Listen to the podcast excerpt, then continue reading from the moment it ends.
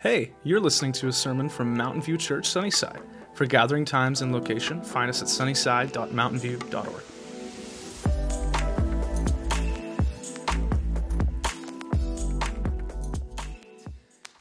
If you're new and this is your first time with us, you're thinking this is normal. If you're not, you're thinking what? This is not normal.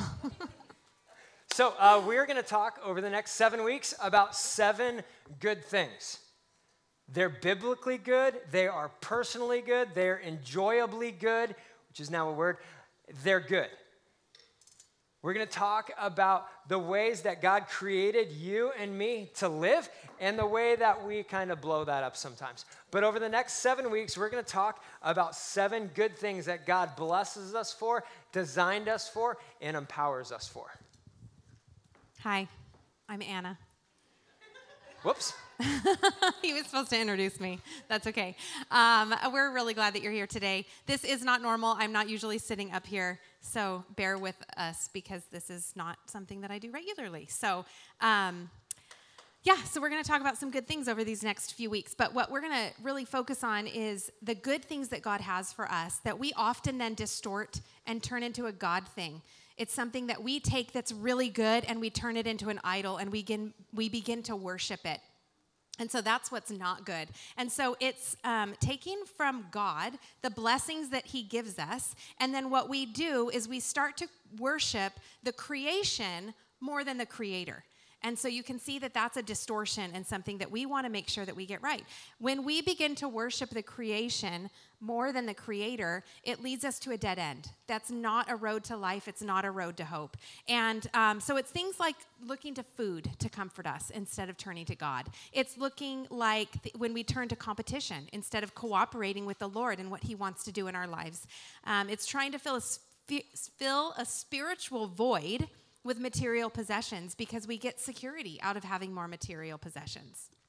What Jesus is directing us to is something he has in a conversation with a lady uh, in John chapter 4. And she's done exactly what we do. She's tried to build her life on things that aren't going to last and things that aren't going to sustain her beyond just one day. And he gives, he's talking about water in it. And he says, Anyone who drinks this water will soon be thirsty again. That's how all of us are. If you drank water yesterday, that's great. If you drank water today, that's even better. But today's water isn't going to hydrate you for tomorrow. The goal tomorrow is to continue to drink. And Jesus says, I've got something that isn't going to leave you empty. He says, But those who drink this water I give will never be thirsty again. It becomes a fresh, bubbling spring within them, giving them eternal life. He's saying exactly what you said a little while ago that when a good thing becomes, a God thing, it's a bad thing. But we're going to talk about seven good things over the next seven weeks that to keep them where God created them to be, lead us to a place where we're worshiping God, where we grow in our love relationship with God, and don't eat ourselves away from the inside by putting all of our weight and all of our worth and all of our stock and all of our energy in things that aren't going to last. And so, the first good thing that we're going to talk about today, the first of the seven good things uh, that God designed us for and created us for, the first of those is the whole idea and the whole creation of sexual attraction sexual, uh, sexual attraction. The first time that we see it in the Bible is in Genesis chapter 2, which means that it existed, it happened. God brought it into the world before sin came into the world to distort it. There's a, the, the way that it, it's written, this Genesis chapter 1 is everything that happened, and so it's very detail oriented. Genesis chapter 2, very detail oriented, very black and white. And then Adam sees Eve, the woman that God prepared for him. Not just a woman that he gets to choose from, but God is saying, This is your wife. He presents Eve to Adam as a father would present his daughter to a groom. And all of a sudden, Adam, who's super fact driven and super like black and white, breaks into emotion, breaks into song, gives her a nickname. There's enthusiasm there, not because that desire for sex inside of him is wrong, but because it's right. The problem is where that God given desire that God puts inside of men and women at the very beginning of the world goes off the rails. God created sex to exist between one man and one woman in one marriage for one lifetime. That's the boundaries that God creates sex to exist within. And what I want you to hear me say right now is if that has gone outside, if your sex life has gone outside of the ways that God created you to live, God is a God who restores. God is a God who puts back together. There is nothing that we could bring into this world within that area of our life that God's like, I, I got nothing. You're broken. You fix yourself. But instead, God is a restoring, rebuilding, recovering God who takes back what the devil stole from us because it gives him glory and it fills us with a reason to love God and follow God. And so, as we talk about lust today, what we're talking about is removing the pleasure from the person behind it. That's what lust is. For, for God's creation of sex to exist within a marriage, there's a commitment not just to a body type or not just to, to that part of the relationship, what happens in the bedroom, but what happens everywhere else. And what lust does is it just focuses straight to what can I get? Never mind who you are. I just want to take what you have to offer me. And so, the good news about what we're going to talk about today is that no one here has to live as a slave to lust. This is based in the good news of what Jesus did for you and for me to rescue us from our sin. That when we were lost and separated from a relationship with God because of our sin, God took the first step. God moved toward us in the person of Jesus. In Jesus, He's God, He's in human form. He's living like us, but living nothing like us because He's God. He doesn't have a sin nature like we do. He is perfect all of the time and forever. And the reason for that is because there's a debt that you and I have built up against God because of the way that we live. We live by nature and choice, selfish, separated from a relationship with God. And so Jesus came into the world to die on a cross to pay the penalty for your sin debt and mine, sexual sins included. So that for us to follow Jesus, we're saying, I'm dead. I no longer live. I want you to take over my life. And the best part about how Jesus works He's not like an Uber driver who's only going to pick you up from a certain spot, right? Wherever you are, he's going there. Even if it involves a boat or a 4x4 or a helicopter, he's going there to pick us up. There's a great verse, uh, Galatians 2.20, that, that shapes our mind around this. I don't have to live as a slave anymore. That's because my old self has been crucified with Christ. It is no longer I who live, but Christ, it's Jesus who lives in me. So the life I live now, I live through the Son of God who loves me and gave himself for me. That sounds like an end to slavery. That sounds like God saying, I'm going to pick you up wherever I find you, and I'm going to give you a new way to live. That's going to look totally different. There's another guy in the Bible, his name is Job.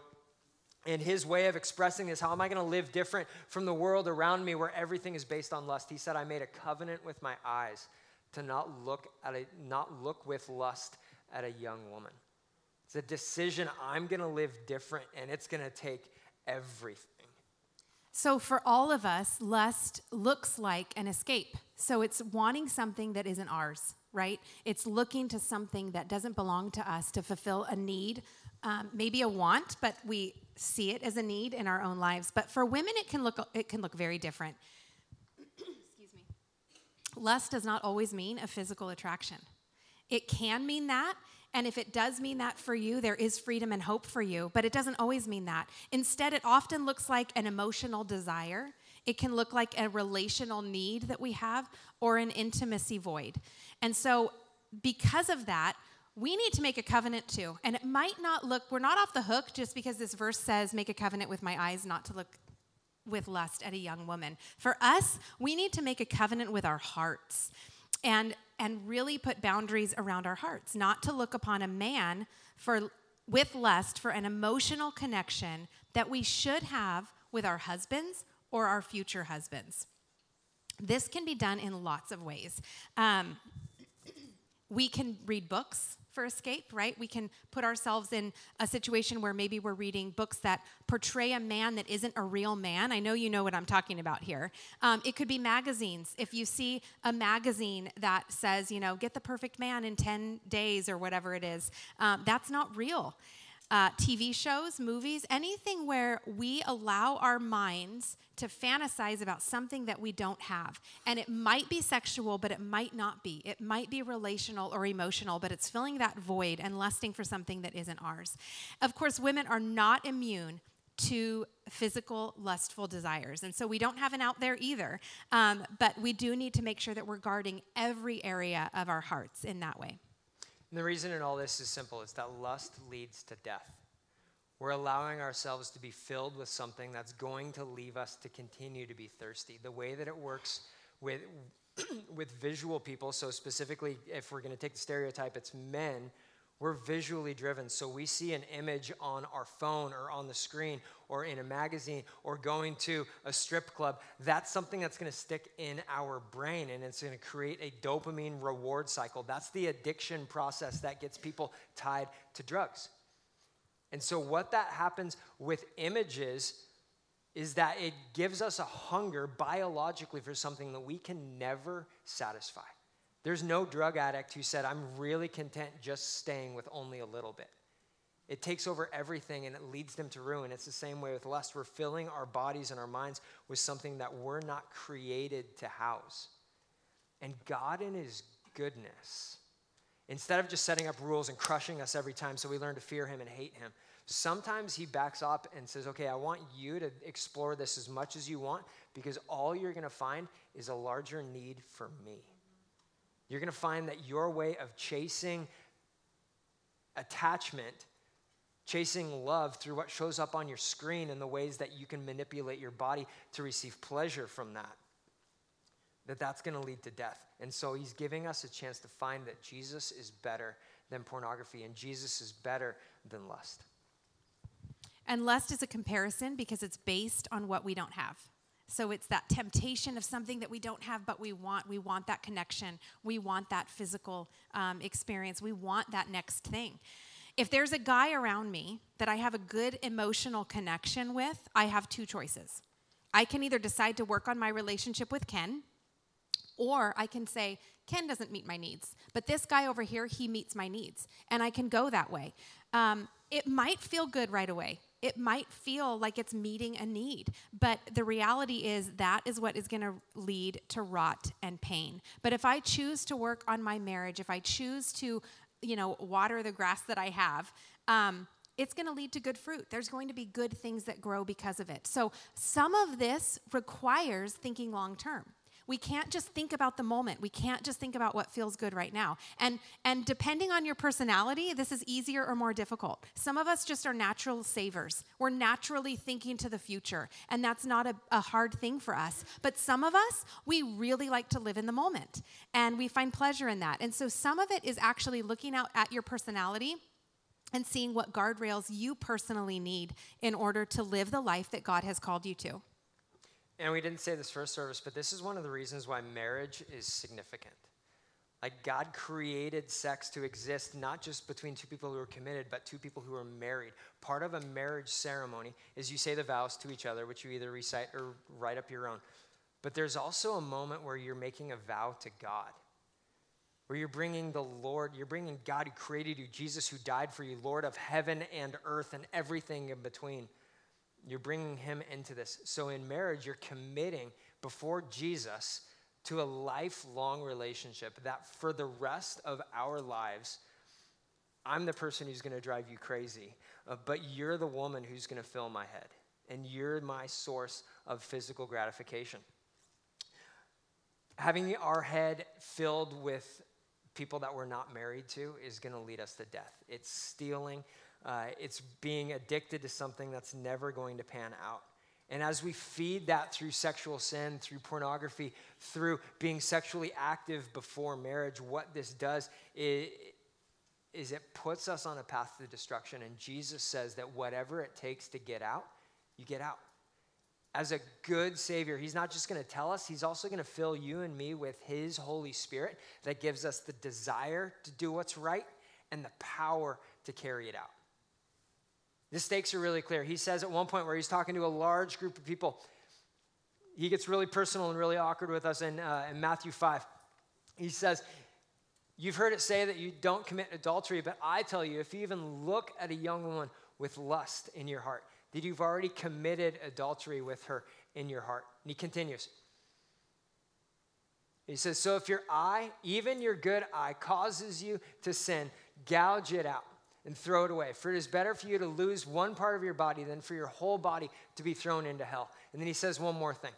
He says, also, if your hand, even your stronger hand, causes you to sin, cut it off, throw it away, because it's better for you to lose one part of your body than for your whole body to be thrown into hell. And the thing is, this is the type of life, this is the type of commandment, this is the type of against the rain, grain, running uphill in our society that Jesus recognizes and he empowers us for. We've got three kids, two of whom are in the room right now, which means one's not. Okay. One, one was earlier. I was a little nervous. I know. we don't usually get shout down in the negative way. Um, but when Micah was like two, young, not 10 like he is now, because that'd be a different story, um, you two were at the store and he was in the cart, safely contained in the cart, uh, and you were going to get snow boots uh, but he noticed what section is right next to the snow boot section. What section is always next to the snow boots? The underwear section? I don't know if that's normal, but that's how it was in this store. So, what, what happened there? You want to walk us through it? Yeah, so um, one of my children, um, who was very small at the time, noticed a picture. You know, there's pictures in the underwear section, like that nobody really should be looking at, let alone men or young boys. And he saw the picture and he looked at me and he said, Mom, that girl is naked. We should go back and look at her. and I learned something new about the male brain that day because I think he was two. He was a really young talker, um, but he was really, really, really little. And um, yeah, it's funny, right? Like it's funny, and it was funny at the time, but it's also really sad. Like it's sad because there's really no escaping. There's no escaping. It's a good thing. God created men and women this way on purpose. Men are more visual. God has a reason behind that. But within that, it's a good thing that can never become a God thing where we just worship what we see and, and take from the images that we see, the women that we see, what can gratify us without taking care of the woman behind it. I think it's important to remember, too, that sometimes for women, our temptation is to be desired. We want to be wanted. And um, we we have that that is something that God has created in us. But the way that that should look is that we're being desired by our husbands. And it doesn't always look like that. So when someone isn't our spouse and they begin to desire us, that feels good. It feels good to be seen and to, to want to think that somebody, you know, thinks I'm cute or thinks that I'm smart or whatever. But that is not healthy. And so that temptation is something that we need to resist and we need to not seek out those opportunities. And that means if we are being pursued by someone that is not our spouse, and this can go men or women, we need to make the choice to engage in our own marriage and cut off that other relationship. So that would be very difficult. And for some people, the situation that you're in might be more difficult than other situations. That might mean not taking a break the same time that your coworker is taking a break. That might mean having an awkward conversation and saying, I actually need to be transferred or moved or something like that. So those boundaries are very, very important. It's difficult. Um, but it needs to be done in order for us to, to protect ourselves from our own temptations. And it can be really difficult because the desire to be desired is a real desire. And if we feel like our husband doesn't desire us, that doesn't feel good. It can leave us feeling really, really empty. And I, I know it's the same for men. Um, but that is where it's important that we remember as Christians our identity is not found in how much I'm desired by my husband. It's not found by how much I'm desired by some man that I've either made up in my mind or, um, or know and think that he would fulfill some need. That is not who defines me. I am defined by Jesus Christ. I'm not even defined by what you guys think about me right now. And that's difficult, right? Because we're humans. We want people to like us, we want people to not- notice us, we want people to have warm feelings towards us. But at the end of the day, those things don't actually matter. How much I am desired by people, especially my husband, does not define me. I am defined, my identity is defined by Jesus Christ. It is what he says about me in his word. It is what he tells me when I'm alone with him. And that is the that is the identity that I want to hold on to. So the devil hates what's going to save us. Like that that's the bottom line. The devil hates what's going to save us. He wants to convince us that repentance, basically a spiritual U-turn and a practical U-turn in our lives is never going to happen. It's just not for us. Uh, James 5:16, this is Jesus' brother. So if anybody knew about being sinful, it's the guy whose brother is absolutely perfect. So everything he does is broken. Uh, James says, Confess your sins to each other and pray for each other so that you may be healed. None of us on our own want to do that, but we want to get to healing, which means we have to walk through confession.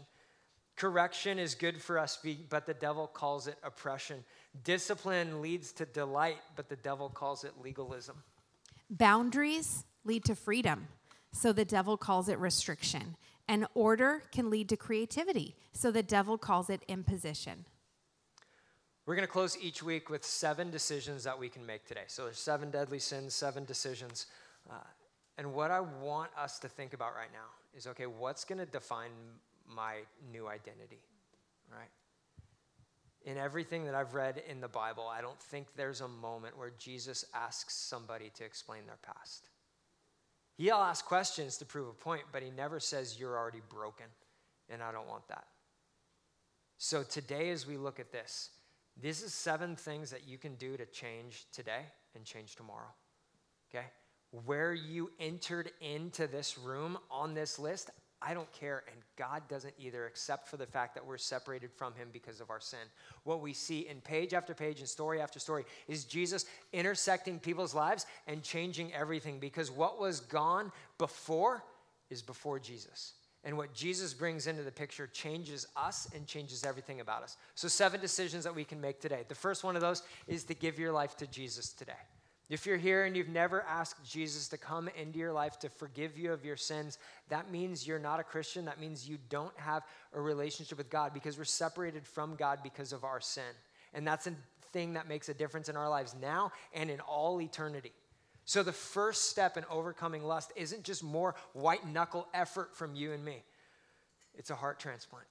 It's asking Jesus to come in to fill us with his spirit, which gives us right desires and the power to actually carry those out. So the first step is to give your life to Jesus today. The second is to recommit your life to Jesus. So if you've done that before, maybe you did it yesterday.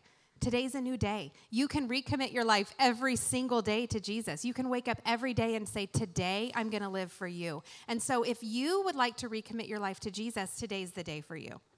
The third thing, uh, this is for us who are visual guys, this is totally for us because it involves sports, all right? A ball with air on it is gonna bounce, it's gonna come back to us. A ball without air is just gonna hit the ground and stay there. So, our decision today, our, number, our third decision is to decide to bounce our eyes. In our world, there are going to be things that we see on our phone, in reality, on TV, all those things. And we can either look at them and stare at them and take everything we want from the people behind those images and care nothing for the individual, or we can bounce our eyes. We're going to see things. And so we see it and we bounce, just like a ball with a whole lot of air in it that Tom Brady hasn't gotten a hold of yet. We're going to see it and we're going to move. You can't control what's around you, we can control how we respond. And so today we can decide to bounce our eyes. And the second part to that is for us ladies. Um, we're going to bounce our hearts. So we're not going to we're not going to let our hearts sit in a place where we are tied to someone else emotionally, relationally, with intimacy. Uh, we're not going to do that. We're not going to let our hearts sit in those books and those magazines and with those movies um, or with the people that we know that aren't our husband. Oh, we're also um, encouraging you to memorize and quote scripture. So, you might be thinking, as I have thought for my entire life, I'm not a good memorizer. I've never been good at plays. Like, I'm not your actor because I just cannot remember. But what I've learned in walking with the Lord and choosing to read my Bible every single day, those verses kind of memorize themselves they really do work their way into my heart and into my language and into my thoughts and into my life. And so, making a commitment to read the Bible every day um, or often will help with that. Um, and it's amazing how God will bring to my mind exactly what I need when I need it. I might read something. It's funny. I actually read something this morning that I thought, oh, I could add this in here, but it was too late. But it's funny how He does that because God, in His sovereignty, knows exactly what I'm going to read. He knows exactly what I'm going to remember, and He knows how to make it work. So, doing things like shape, um, that is simply our church's Bible reading plan. There's nothing magical about it. It's just a methodical way to make sure that you're in the Word every day. If you follow that for two years, you've read the whole Bible. And so, if you've done that, like we've been doing shape, I think I was in high school when I started doing it. So, I don't know how many years that is. I'm not going to do the math right now. But that means I've read through the Bible many times. And what that means is I actually remember those things. I don't remember all of it, but I remember some of it. And that is really, really helpful. Next one is be accountable. Set up some way of support around yourself. What does that look like? Shape groups, so um, where you get in it with a group with other people, and you can actually start those. Um, we, those don't need to be sanctioned by us. It's simply getting together with other believers to read the Bible and to journal and to ask, like, what is God speaking to me through this verse? Um, getting involved in a life group. We have one that starts this Tuesday at main campus at six o'clock. It's a whole church one for four weeks. It's just really quick on evangelism, and so getting involved in a life group is a way of having accountability in your life because you get to know each other. Uh, another one is joining a triad. That's a 10 week prayer uh, and discipleship program that we have. Um, and oh, joining something like Regeneration, which is our recovery program. It's a 10 month intensive recovery program that really is just a great way to find freedom from all of the different things that we have in our lives. And so it could be um, just anything that you can think of that you possibly would need freedom for, or joining Reengage. And that is a marriage life group that we have that um, really just dives deep into your marriage and how God wants to restore things that are broken and make bring back to life what maybe isn't so alive, um, or just take you from a good marriage to a great marriage. Next one is to confess temptation that leads to sin. Like, why would you confess temptation if temptation isn't a sin, but it's the thing that leads to sin? Uh, because it's protection. Because none of us are that smart to always see the problem before it's going to happen. None of us are. You watch the news and some brilliant person made a horrible decision. Why? Because they didn't think that they were going to make a horrible decision and they thought they were really brilliant. Uh, this summer, after the mission trip, we were on vacation in Mexico, uh, and Anna wasn't feeling good, so I went out to the ocean by myself, and I'm out there boogie boarding because it's not 20 degrees in that water. It's really, really nice water. And I realized that around me were a whole lot of young people not wearing a whole lot of swimsuit. Uh, and so I decided I'm going to go in. I would rather go in than stay out. Uh, not because I'm perfect, but because I've learned the wrong way very many times that I'm not perfect. So on the way in, I took out my phone and I said, "Hey, I'm coming in because this was going on, and I don't want I don't want to lust." Uh, and that's confessing temptation. And when I got back to our room, you didn't tell me how horrible of a person I am and all this stuff and everything. Uh, actually, you were asleep. So, yeah. I was super sick, so I probably just like like groaned and rolled over. But. Yeah. but it, it's dealing with the things that lead us into bondage and lead us into imprisonment. Another thing that's good for right now is most pornography that's viewed isn't viewed in a magazine or on a TV, it's on our phone. So, some of you, the smartest thing you can do is to upgrade to a dumb phone. All right? Upgrade to something that isn't going to get images from the internet because that is the path of freedom for you. You're confessing temptation in a way that is going to bring life and freedom to you. Um, and the seventh thing is to move into Jesus, who Jesus says you are. So we talked about this a little bit before, but it's identity. Jesus calls you by your name, not by your sin. So if you come in here today and you're like, I'm just too dirty, I'm too messed up, I've gone too far, um, that's not what Jesus is saying to you today. He is calling you by your name, and He's actually attaching son or daughter to that. So He says, My daughter, whom I love, my son, whom I love. He's not looking with condemnation, he's looking with grace. And he wants to see you find freedom. And he gives you the power to experience that freedom. Now I can't see. I got a little teary eyed there. Hold on. Maybe you can read the verse. Romans 8:29 it says this that God knew his people in advance and he chose them to become like his son so that Uh, his son would be the firstborn among many brothers and sisters. And then it continues. And having chosen them, he called them to come to him. And having called them, he gave them right standing with himself.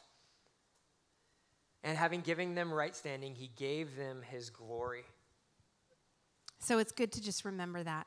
He gave every believer right standing with himself. He traded his perfection and his righteousness for our sin.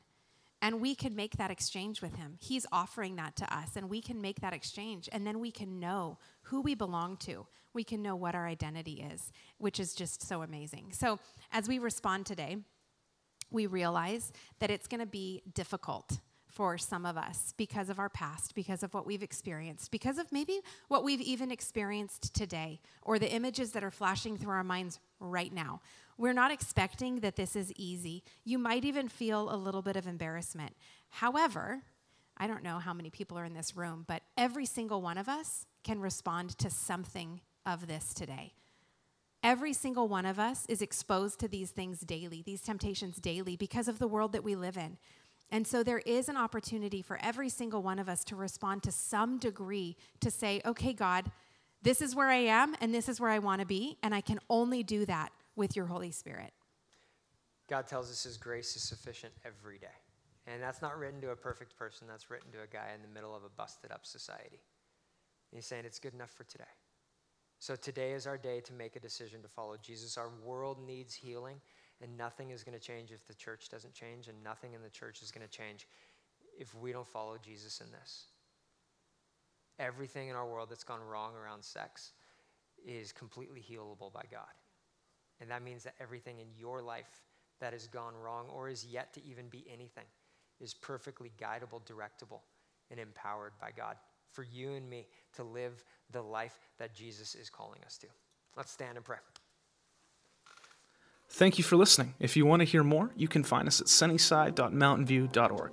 Now let's go be a church that makes Jesus look good.